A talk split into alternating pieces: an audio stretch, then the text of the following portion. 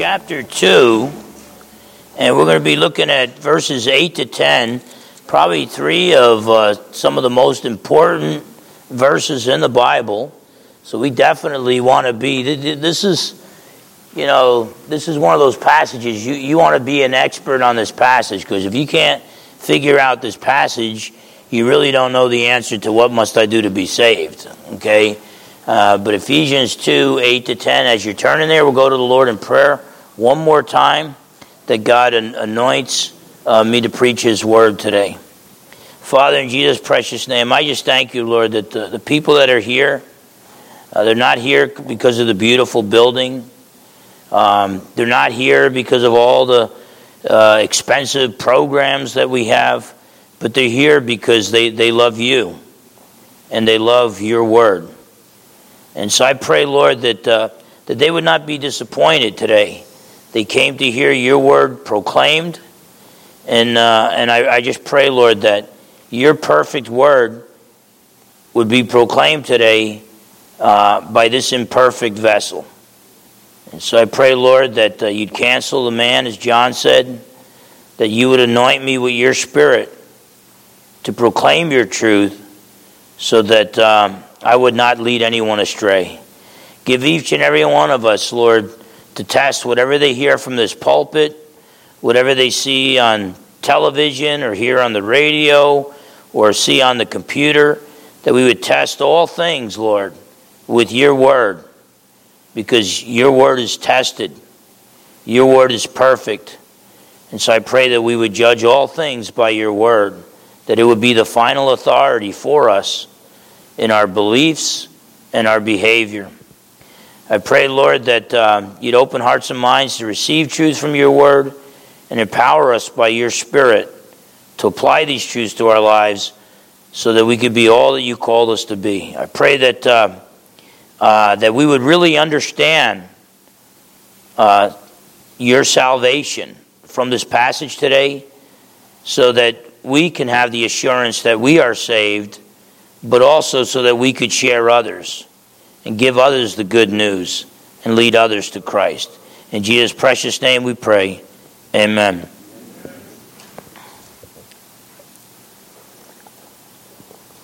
Okay, so Ephesians chapter 2 and uh, verses 8 through 10. Now remember in this passage, Paul talked about starting at Ephesians chapter 2, verse 1. Now, he started out this book by going over the spiritual blessings in the heavenly places that we have in Christ. Okay? And that's, you know, it's hard to think about your spiritual blessings in the heavenly places in Christ when we got so many toys here in America. We got so many goodies, you know? I mean, I'll, I'll be honest with you. When I'm eating chocolate cake, I'm not thinking about my spiritual blessings in the heavenly places. Um, but things could get real bad in the near future. Okay? That cake might be gone. That car might be gone. That job might be gone. Our churches might be gone. We might be worshiping in the homes. And um, and so we need to focus on, learn to focus on right now who you are in Christ, what spiritual blessings you have in the heavenly places, because that's the stuff that can't be taken from you. Everything on earth, that can be taken from you. And um, so Paul talked about that. Then he prayed that God would give wisdom and knowledge to the Ephesians. And then in uh, verses 1 to 3 of Ephesians 2, he talked about who we once were. We were dead in our trespasses and sins, controlled by the evil world system and by Satan's will. We were sons of disobedience, controlled by the lust of the flesh and the desires of the flesh and of the mind. We were children of wrath. We were under God's anger because God's anger, God's wrath, God always has wrath against sin.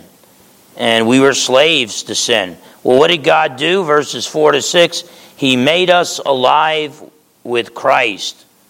If you trust in Jesus for salvation, the true Jesus of the Bible, um, you are alive. You were spiritually dead. You were separated from fellowship with God. and now you're spiritually alive. You're back in fellowship with God. You're regenerated. You're born again. He made us alive with Christ and seated us in the heavenly places with Christ. Now, when you're at work, you know, you might try, you know, you're trying to give 100%, but you, you didn't quite get it, and the boss is chewing you out. You probably don't feel like you're seated in the heavenly places with Christ at that point. When people make fun of you for sharing Jesus and um, for not doing the bad stuff they want you to do. Uh, uh, but for studying your Bible when you get a break at work or whatever, you sure don't feel like you're, you're seated in heavenly places with Christ. But it's like Paul said let God be true and every man a liar. You got to decide which side you're on, you got to decide who you believe. Do you look through the world through the lenses of the powerful people, the evil world system? Or do you look at reality? through the eyes of Christ and His Word. And so, what did God do? He made us alive with Christ. When we trusted in Jesus for salvation, and He seated us in the heavenly places with Christ. Now, we, we're on a mission. We're behind enemy lines, but vi- the victory has been guaranteed. We have victory through Jesus. Okay? And, um, you know, there's a lot of talk now in this country where they want to, you know, force people to get vaccines. And, you know, some, some of us are going to choose to get the vaccine, some of us are going to choose not to, but I don't know. It's just not America to force people to get vaccines, but they want to get vaccine passports, okay? And uh, they can make your life miserable. Can't hold a job, can't travel, can't do this, can't do that if you don't get your vaccine passport. Um, let me tell you something here take the vaccine passport, throw it in the garbage can. What I'm, what I'm here, the reason why I'm behind this pulpit is because your, your victory passport. The whole reason why I'm here is to talk about your uh, vicarious atonement passport. It means that Jesus died for your sins. He died in your place. And so, you know, one way or another, we're going to either we're going to just die of old age, nice, peaceful life, and then go into the presence of King Jesus, or things are going to get really rough here, and they're going to whoop on us and beat us, and maybe kill us, take our jobs away, split up our families, do all kinds of horrible stuff, but you're still going to end up in the arms of Jesus. Okay? So as, as your pastor, I'm not, I'm not here to tell you, go, go get the vaccine passport. I'm here to tell you, get your victory passport from Jesus. Get your vicarious atonement passport from King Jesus. You need a passport to get into heaven. It's called righteousness. And we don't have that righteousness in our own strength. It's the righteousness of Jesus. Okay? And um, by the way, I don't know how that message could be offensive to anybody, but what I said just then has probably got more people locked up. That you're more likely to, throughout the history of mankind, you're probably more likely to not get locked up for murder than you are for preaching the gospel. We just had it so good in America, we just don't realize that.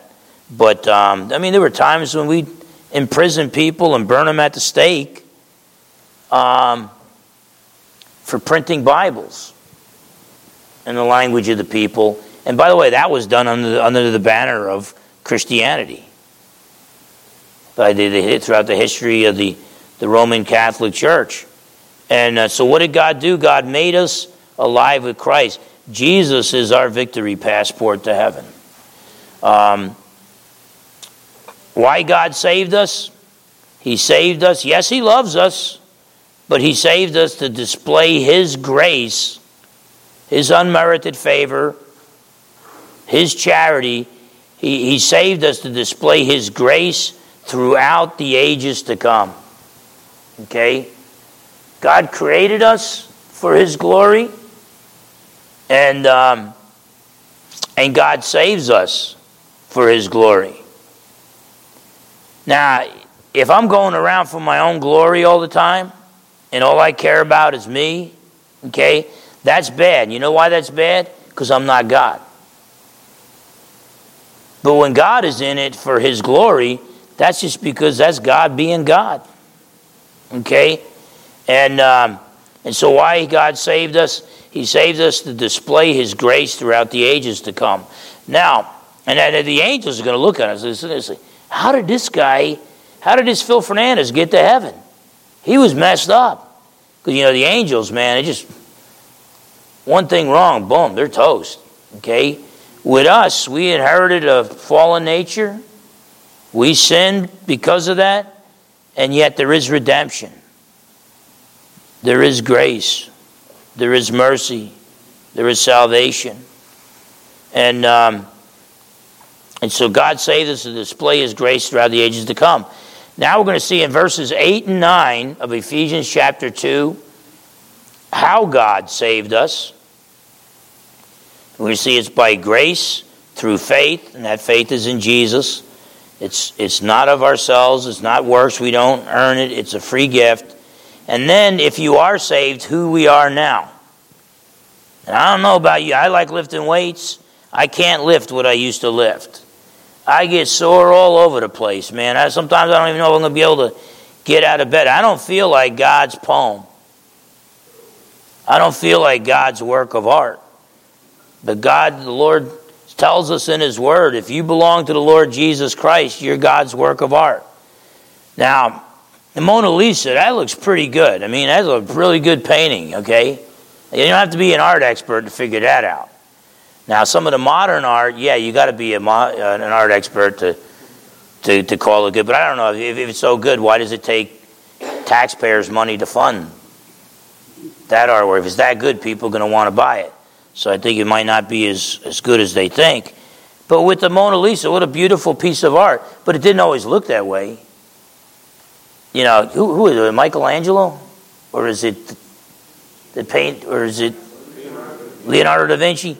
See, some Italians excel so much in life, it's hard to figure out which guy's which. I know it wasn't Marco Polo, though. He's. Hey, don't laugh at him. He brought us the spaghetti from. But um, whatever the case, um, when the guy is working on the painting, it doesn't look that great, but it's his work of art, and you got to wait till, you, till it's complete to see how beautiful it is. Yeah, I look at some of you, you look at me, and you think, work of art. That doesn't come to my mind, but that's what God's word says. Well, believe me, you know, look at me, you know, look at me a hundred years from now, and you'll say, yeah, that's a work of art. And I'll look at you a hundred years from now that's a work of art. But until then, my God's still working on me. My God's still working on you. Okay? And uh, but we're God's poem, God's work of art, new creations in Christ created for good works. So let's take a closer look at verses 8 through 10. Ephesians 2, verses 8 through 10. For by grace, that's by God's grace, for by grace you have been saved through faith. And we know from reading Paul and reading the Gospel of John and reading the rest of the New Testament that faith is in Jesus. Okay? For by grace you have been saved through faith, and that not of yourselves. It is the gift of God, not of works, lest anyone should boast. For we are his workmanship, created in Christ Jesus for good works which God prepared beforehand that we should walk in them. Okay? And so, we're told here in verse 8 um,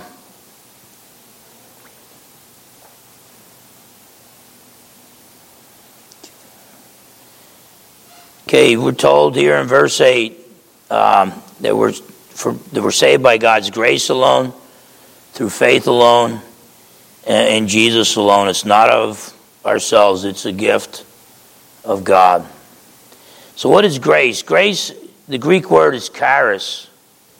We get our word um, charity from it. Okay? Charity is an undeserved gift. Okay? Um, you know, when, when poor people receive charity from the church, they understand it's an undeserved gift, and they're usually very grateful. When the government does it, takes money by force, people get the entitlement mentality. And it actually causes more problems than it solves. But God's grace, God's charity, it's an undeserved gift. Um, let, me, let me tell you if you think you deserve to go to heaven, you are still hellbound. Okay? If you think you deserve to go to heaven, you are still hellbound.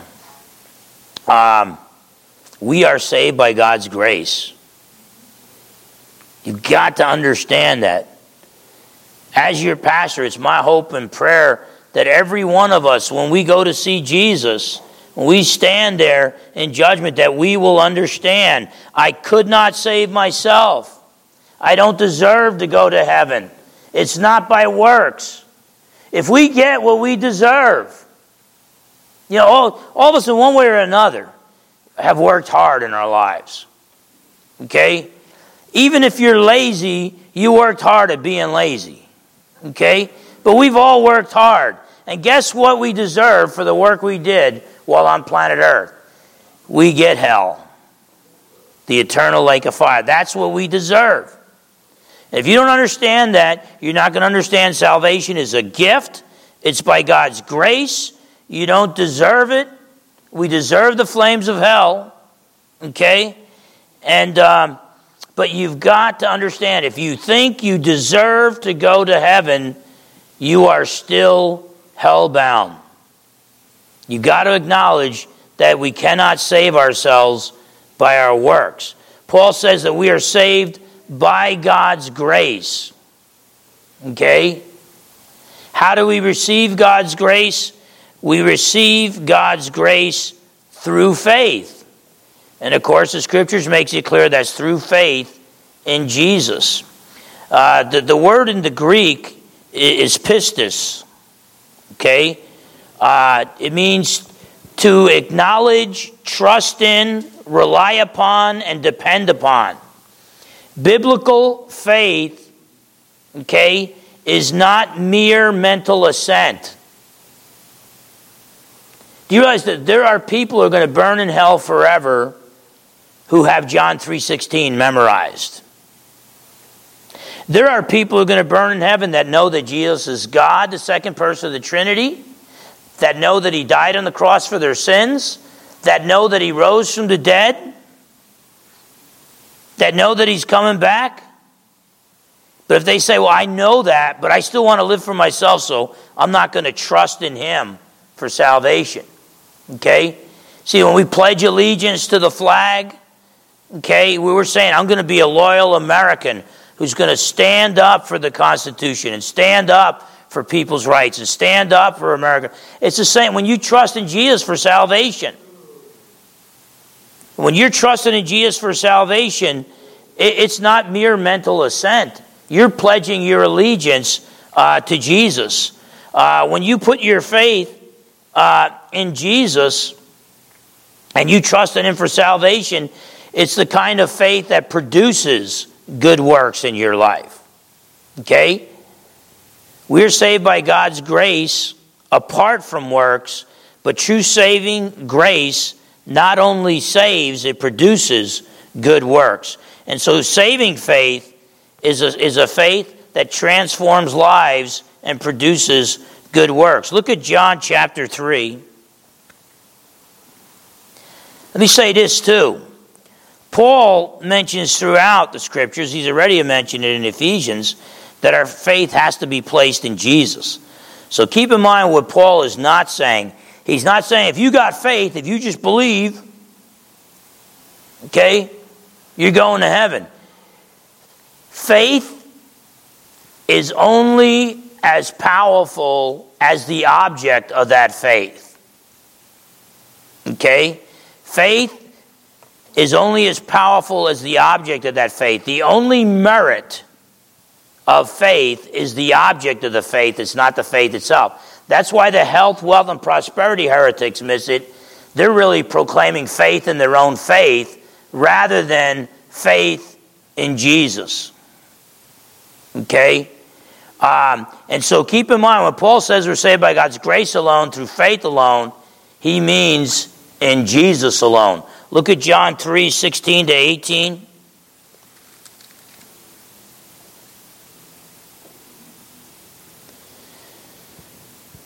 For God so loved the world that he gave his only begotten Son, that's the Lord Jesus, that whoever believes in him, pisteuo, whoever believes in him, has faith in him, should not perish, but have everlasting life. For God did not send his Son into the world to condemn the world, but that the world through him might be saved.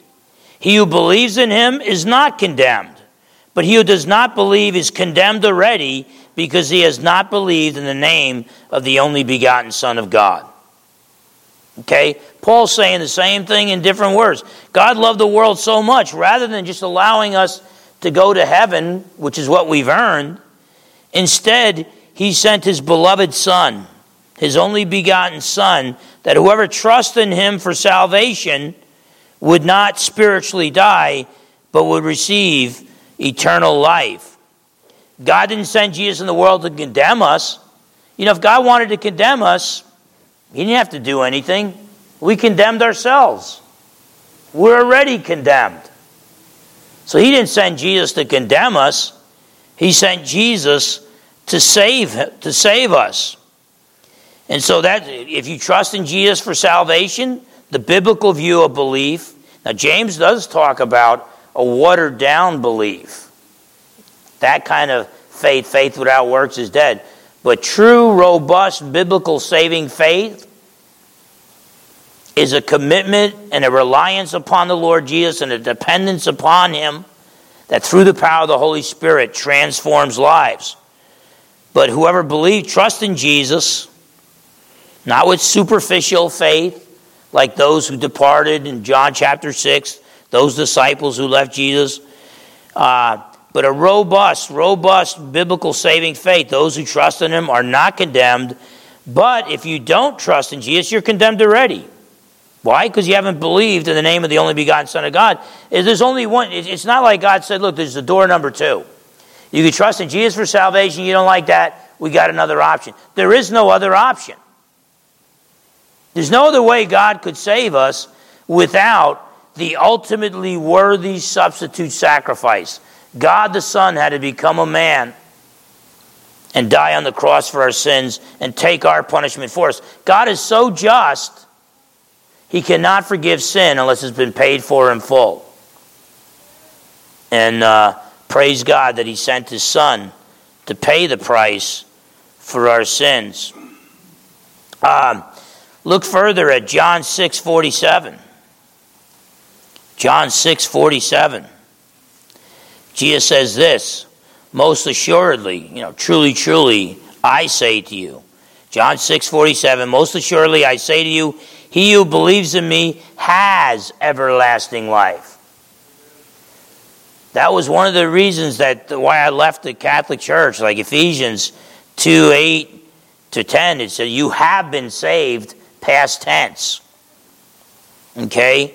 Here, if you trust in Jesus, if you believe in him, you already have eternal life.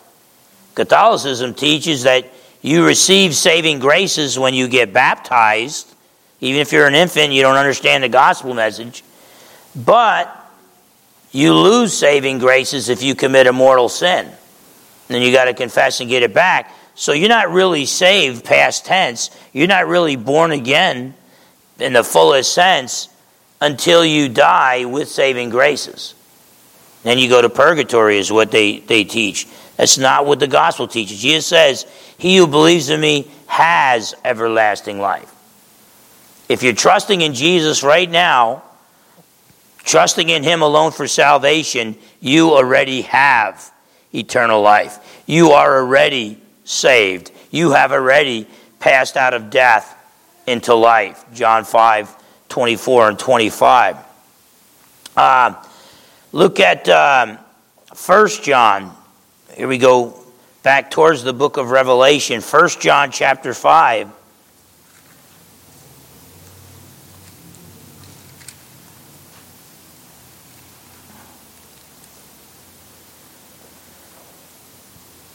In verse 5, Who is he who overcomes the world? And notice it doesn't say who is he who overcomes the world, but the guy who makes the most money. No, Jesus isn't talking about Bill Gates or Elon Musk or George Soros. Okay? Who is he who overcomes the world, but who has the most political power? No. Not talking about President of the United States or leaders of other countries or the head of the United Nations. Who is he who overcomes the world, but he who believes that Jesus is the Son of God? Okay? And so salvation is by God's grace alone, through faith alone, in Jesus alone. Look at Romans Romans chapter 3.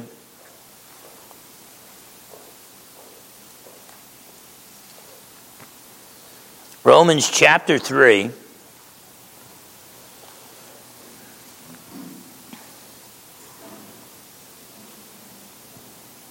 And verse, look at verses 20. Well, let's go, let's run through it. Look at Romans 3, verse 10. As it is written, Paul says, as it is written, and he quotes from the Old Testament there is none righteous, no, not one. How many righteous? None. Um, then look at verses 20 through 23. Therefore, by the deeds of the law, by the works of the law, no flesh will be justified in his sight, in God's sight. For by the law is the knowledge of sin. So the law was never intended to save you. The Lord was the law was intended to show you God's holy standards and your inability to keep them, to obey God from the heart. Therefore, the law was a tutor to lead you to Christ by showing you that you're a sinner and you need a Savior. Therefore, by the deeds of the law, no flesh will be justified in God's sight, for, the, for by the law is the knowledge of sin. But now the righteousness of God apart from the law is revealed, being witnessed by the law and the prophets. Even the Old Testament taught about it. What is this righteousness apart from the law? Verse 22 Even the righteousness of God through faith in Jesus Christ to all and on all who believe. For there is no difference, for all have sinned and fall short of the glory of God. Now he talks about being justified freely by his grace through the redemption that is in Christ Jesus. Jesus, Jesus redeemed us. He paid the price for us by dying on the cross uh, for our sins. And, um, and so we are saved uh, by God's grace alone, through faith alone. Now, let me tell you, every, every human being, we all have faith. Okay? Uh, the Pharisees had great faith. But they had faith in their own righteousness to get them to heaven.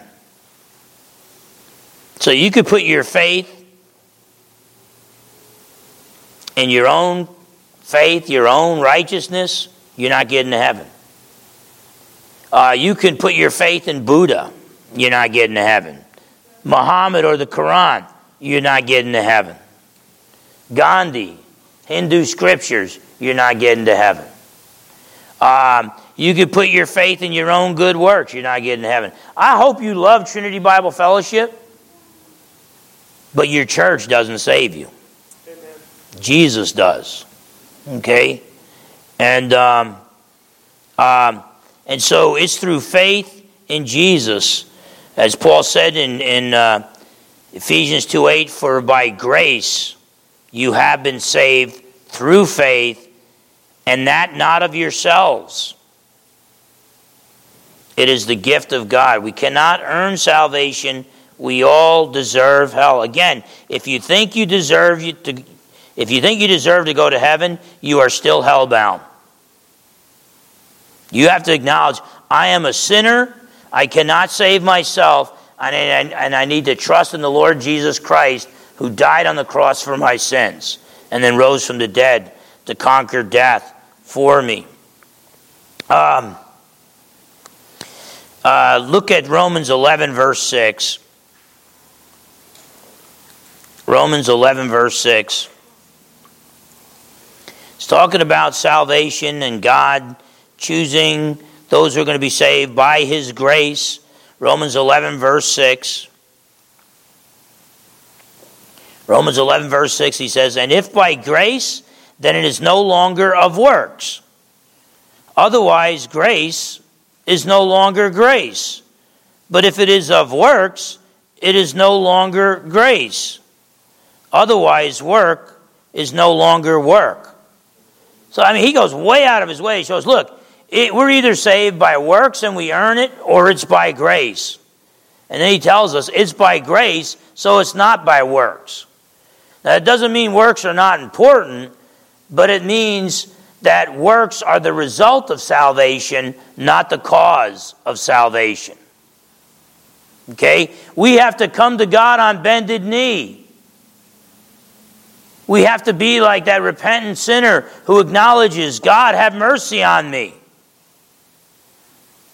I deserve hell, forgive me. And we find forgiveness at the foot of the cross, the cross of, of the Lord Jesus Christ. And so, uh, how God saved us? By grace, by his unmerited favor through faith. We trust in and rely on Jesus and depend on Jesus. We don't trust in ourselves for salvation. So, this is not of ourselves or our works. We cannot earn salvation. We deserve hell. It is a gift. So, back in Ephesians 2, And verse 9, not of works, lest anyone should boast. The word for gift is doron, and it means a free gift or a present. It is given for nothing.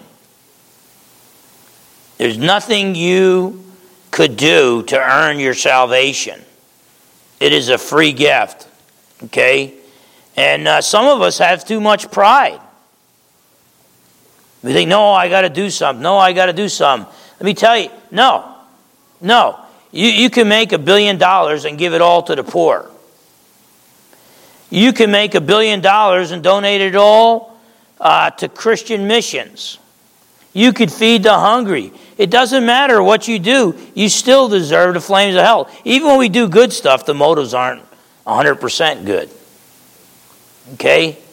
We do not have the ability to obey God from the heart until we trust in Jesus for salvation and we're indwelt by the Holy Spirit. Our salvation is not of works, and we have no reason to boast. Our salvation is undeserved. Therefore, we should only boast in the Lord. And there's all kinds of heresies out there. Universalism, everybody's saved. No. Legalism, you got to save yourself by your works. No. Uh, there are people that, are, that, uh, that look to uh, an organization to save them or a church to save them. No. Salvation is found in the Lord Jesus and in Him alone. Now, you might look at this passage and say, well, then we should not be boastful people. It says, for by grace you have been saved through faith, and out of yourselves the gift of God, not as a result of works, that no one should boast. Okay? So, I mean, yeah, great. Yeah, you're not supposed to be, you know, going up to heaven singing Frank Sinatra's song, I Did It My Way. Okay? But don't let that passage make you think that you should not be a boastful person. Uh, look at 2 Corinthians chapter 10 and verse 17. Second Corinthians chapter 10 and verse 17, the New King James Version says, But he who glories, let him glory in the Lord. It's the same word that's translated boast. So some so New American Standard says, But he who boasts, let him boast in the Lord. So don't ever think, well, I'm, I'm, I'm not supposed to be a boastful person. You ought to be bragging all the time. You ought to be the most boastful person on the planet Earth. It's just you don't boast in yourself. When's the last time you bragged about Jesus? When's the last time you boasted about your King, your Savior, your God. We ought, we ought to, you know, Israel, God blessed them to be a blessing to all nations. They were supposed to be a light to the Gentiles. And you know, one of the things they did worst, besides being unfaithful to Yahweh, the God of Israel, they didn't boast about him enough. They just thought, well, we're the chosen nation, just let everybody else go to hell. I'm telling you, there are people, there are Americans that brag more about their favorite bar or their favorite football team um, than Americans, than the average American brags about Jesus. Okay? But he who boasts, let him boast in the Lord. So you don't boast in yourself. Just boast about Jesus. Brag about Jesus. And then somebody said, Well, what about you? I said, Well, I deserve hell, but I'm not talking about me. I'm talking about Jesus. He's the Savior. You know, make it clear when you witness to people. I'm not saying I'm better than you. I'm not saying I deserve to go to heaven and you deserve to go to hell. I'm saying we both deserve to go to hell.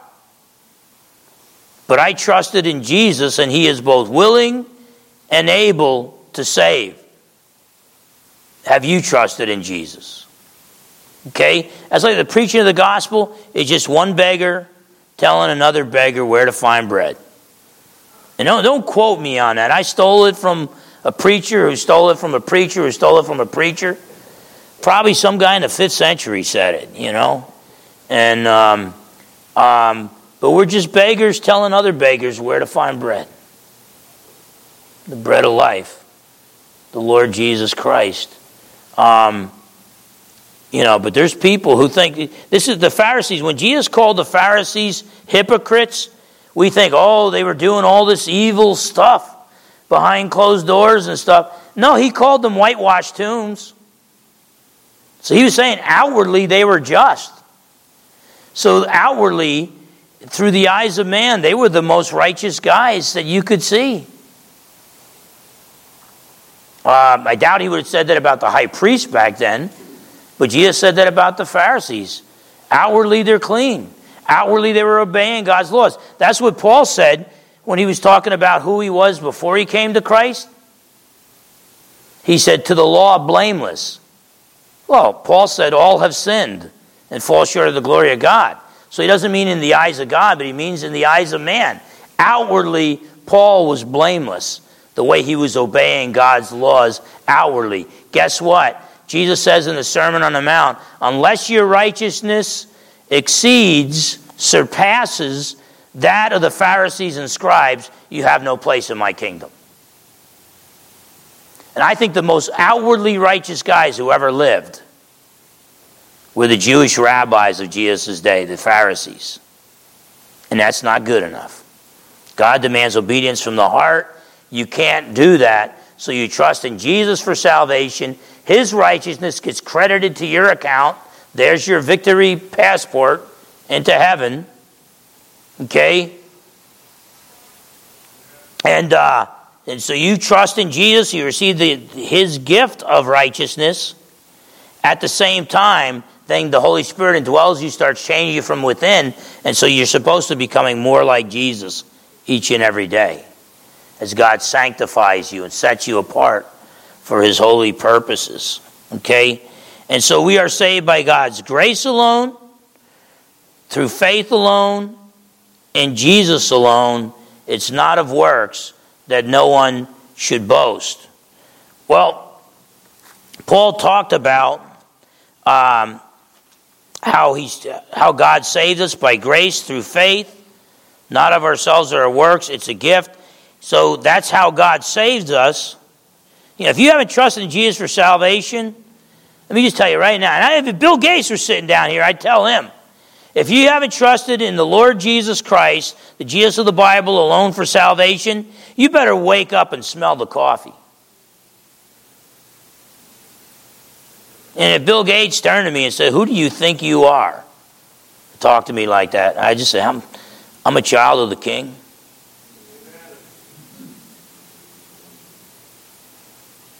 I serve the crucified and risen Savior who happens to be God the Son. No offense, Bill, but uh, I think Jesus' resume, I'm trusting in that. You know, I think Jesus spoke about the Bill Gates of this world when he said, For what does it profit a man to gain the whole world and forfeit his soul? George Soros and Bill Gates, they're going to die with a lot of money. More money than I'll ever make. Would I change places with either one of them? No way. Why? Did I find billions of dollars? No, I just found Jesus. Okay? I found my victory passport. I found my King and Savior. Um, so who are we now? It doesn't feel like this. It got, you know, if I feel like a loser and God's word says I'm a work of art, well, then I'm a work of art. And, and, and keep in mind, Paul's not talking about modern art, okay? He's talking about a real work of art. So Ephesians 2:10, this is who we are now, for we are his workmanship created in Christ Jesus. See, we were created in Adam already. We're sons and daughters of Adam, but we're fallen. Now we have to be in Christ. For we are his workmanship, created in Christ Jesus for good works, which God prepared beforehand that we should walk in them. Okay? So we are God's workmanship. Poema is the word in the Greek. Poema, we get our word poem from this, God's work of art. A poem is a beautiful work of art. Okay? Um, you might be battered and beaten. The world is, you know, when the world, I, I have to admit, when the world looks down on me, I start thinking, man, maybe I am a loser. Okay? That's the voice coming from the other side. Okay? Um, we don't always feel like God's work of art. But if you're saved, if you've trusted in the Lord Jesus Christ, the Lamb who was slain, okay, the Lamb of God takes away the sins of the world. If you've trusted in the Lord Jesus Christ, the Lion of the tribe of Judah, if you trust in the Lord Jesus Christ alone for salvation, you are now already God's work of art. Now, he's not finished with you yet. Okay, and I'm glad about that. Not only when I when I hang out with you, man, I'm glad God's not finished with them. But even when I'm alone and it's just me, it's like, man, I'm glad God's not finished with me. Okay? We got you know, we got to press on toward the, the goal, the higher calling in Christ Jesus. Yesterday's victories are today's mediocrity. So we got to keep moving forward by the grace of God because we're God's work of art. Let, let God do the work that He wants to do in you. Uh, we're told that we're created in Christ Jesus. We were created in Adam, in the human race, uh, when we were conceived in the, the womb of our mothers. Okay? Um, but Paul's talking about here God's work of art created in Christ Jesus. By, by the way, there is a sense where every human being is God's work of art. There is a sense where the created universe is God's work of art. Okay? You look at the design, the specified complexity, the highly complex information found even in a single cell. You look at the complexities of the human body, the complexities of the universe. Okay, that's God's work of art. But that got distorted and corrupted. And so now we need to be born again through faith in Jesus and to become God's work of art in the fullest sense. Okay? And um, for we are his workmanship, God's poem, God's work of art, created in Christ Jesus. This is where Paul says in 2 Corinthians 5:17, Therefore, if anyone is in Christ, he is a new creation. The old is gone, the new has come. Okay, now when I when I look in the mirror, I see the old Phil Fernandes, only the old Phil Fernandes is getting more wrinkles, more gray hair. The, the muscles are sagging, okay? So the changes I see are not good changes. But in reality, if I'm walking with the Lord, the changes that are going on in Phil Fernandes are good changes and lasting changes. Uh, we just got to stop looking. We got to we got to live by faith, by trusting God and His Word, not by sight. And so when we look in the mirror, at best, we say, I look like the, the same guy I always was. At the worst, it's like, man, I look even worse than that 15 year old kid growing up in New Jersey. Um, but if God's word is true, and I believe it is, you're not who you used to be. Amen. You're no longer a slave to sin. You're a new creation in Christ. The old is gone. The old you is dead. Don't get this idea that when you battle temptation and sin, it's, it's like a, a good dog in a vicious fight with a vicious bad dog. No. When you sin, it's like the believer taking a dead dog on a leash for a walk around the block, and you're just dragging it.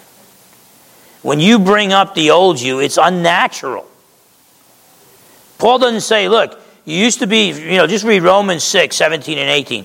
He doesn't say, You used to be slaves to sin, and now that you've trusted in Jesus, you're a slave to sin and a slave to righteousness.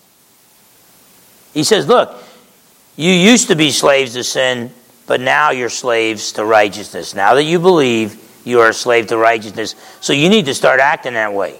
I need to start acting that way. And when I bring back the old Phil Fernandes who is dead, that is foolishness. Okay? That is unnatural. I need to be all that God called me to be through the power of the Holy Spirit. We're new creations in Christ. Why? What's the purpose for us being new creations in Christ? Created in Christ Jesus for what? For good works. Jesus doesn't say, Look, I saved you, you're going to heaven, now collect unemployment spiritually. You don't have to do anything, you can just kind of slime around. No. If, if that were the case, if, God, if all God wanted to do was save you, then He would just snatch you up to heaven right then and there. Why did He leave you on earth? After Jesus saved you, why did He leave you on earth? For good works. You know, we often think, yeah, yeah, I don't like hell. And I love heaven and I want to go there someday. And so, yes, I signed on the dotted line. Okay? But the fact of the matter is, most of us don't even realize it that God didn't call us to a picnic, He called us to a war. Okay? Um, when you trusted in Jesus for salvation, you enlisted in the most fierce battle, the most fierce warfare in the history of mankind, and that's the battle between the forces of evil and God, the battle between them for the souls of mankind. And uh, if you trust in Jesus for salvation, you become God's work of art. Kind of like, almost like God's trophies to show the world that the battle uh, has been won. You become new creations in Christ created for good works. No one is saved by good works, but once a person is saved, he receives a redeemed nature and is now able, through the power of the indwelling Holy Spirit, now able to not sin. See, before we got saved, we weren't able to do anything but sin. Jesus said, Apart from me, you can do nothing. John chapter 15 and verse 5. Um, but now we're capable of obeying God from the heart, something the Pharisees could not do. Through the power of the indwelling Holy Spirit, we can obey God from the heart. That's why James could say in James 2.26, uh, for the wages, uh, in James 2.26, uh, faith without works. It says the body without the spirit is dead, so also faith without works is dead. Look at Romans 6. Romans 6, verses 5 to 7.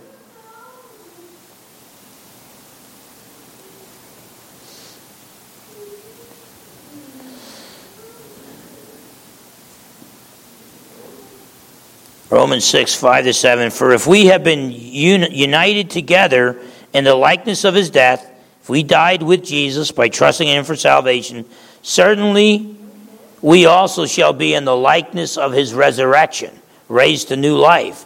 Knowing this, that our old man was crucified with him, the old you is dead, that the body of sin might be done away with, that we should no longer be slaves of sin, for he who has died has been freed from sin. Then look at verses 17 and 18. But God be thanked that though you were slaves of sin, yet you obeyed from the heart that form of doctrine to which you were delivered. You accepted the gospel, you trusted in Jesus for salvation, and having been set free from sin, you became slaves of righteousness. You're, look, brothers and sisters, you're God's work of art.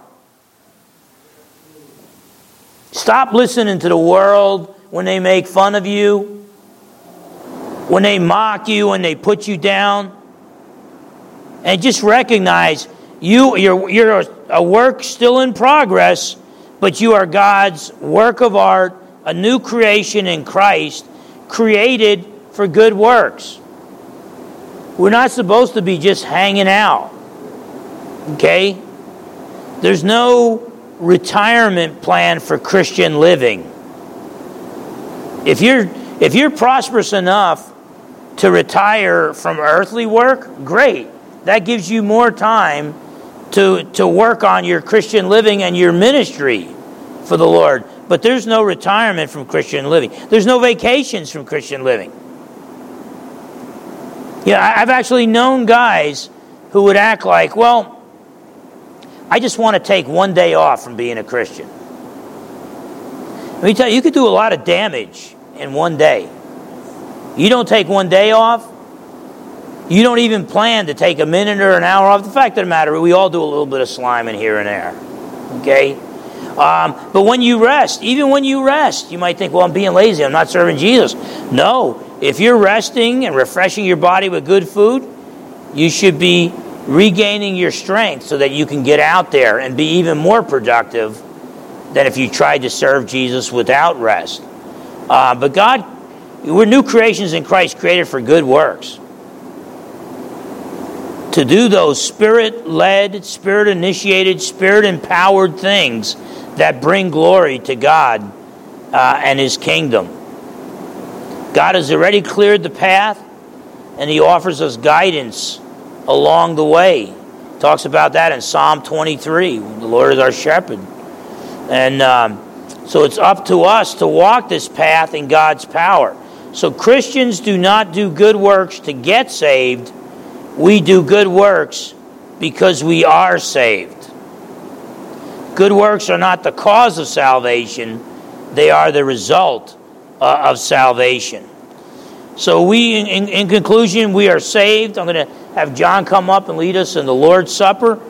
We get to re, if you if you came in here and you're trusting in Jesus for salvation, you get the opportunity to recommit your life to the Lord and to confirm that you're trusting in Jesus alone for salvation, to pledge your allegiance to the Lord Jesus and His kingdom, to build His kingdom and and, um, and not your own. If you came here and you're not saved, you can receive the Lord's Supper if you choose. If you say, you know what, for the first time in my life, I'm going to trust in the Lord Jesus Christ alone for salvation, then uh, best thing you can do right after coming to Christ is receiving the Lord's Supper.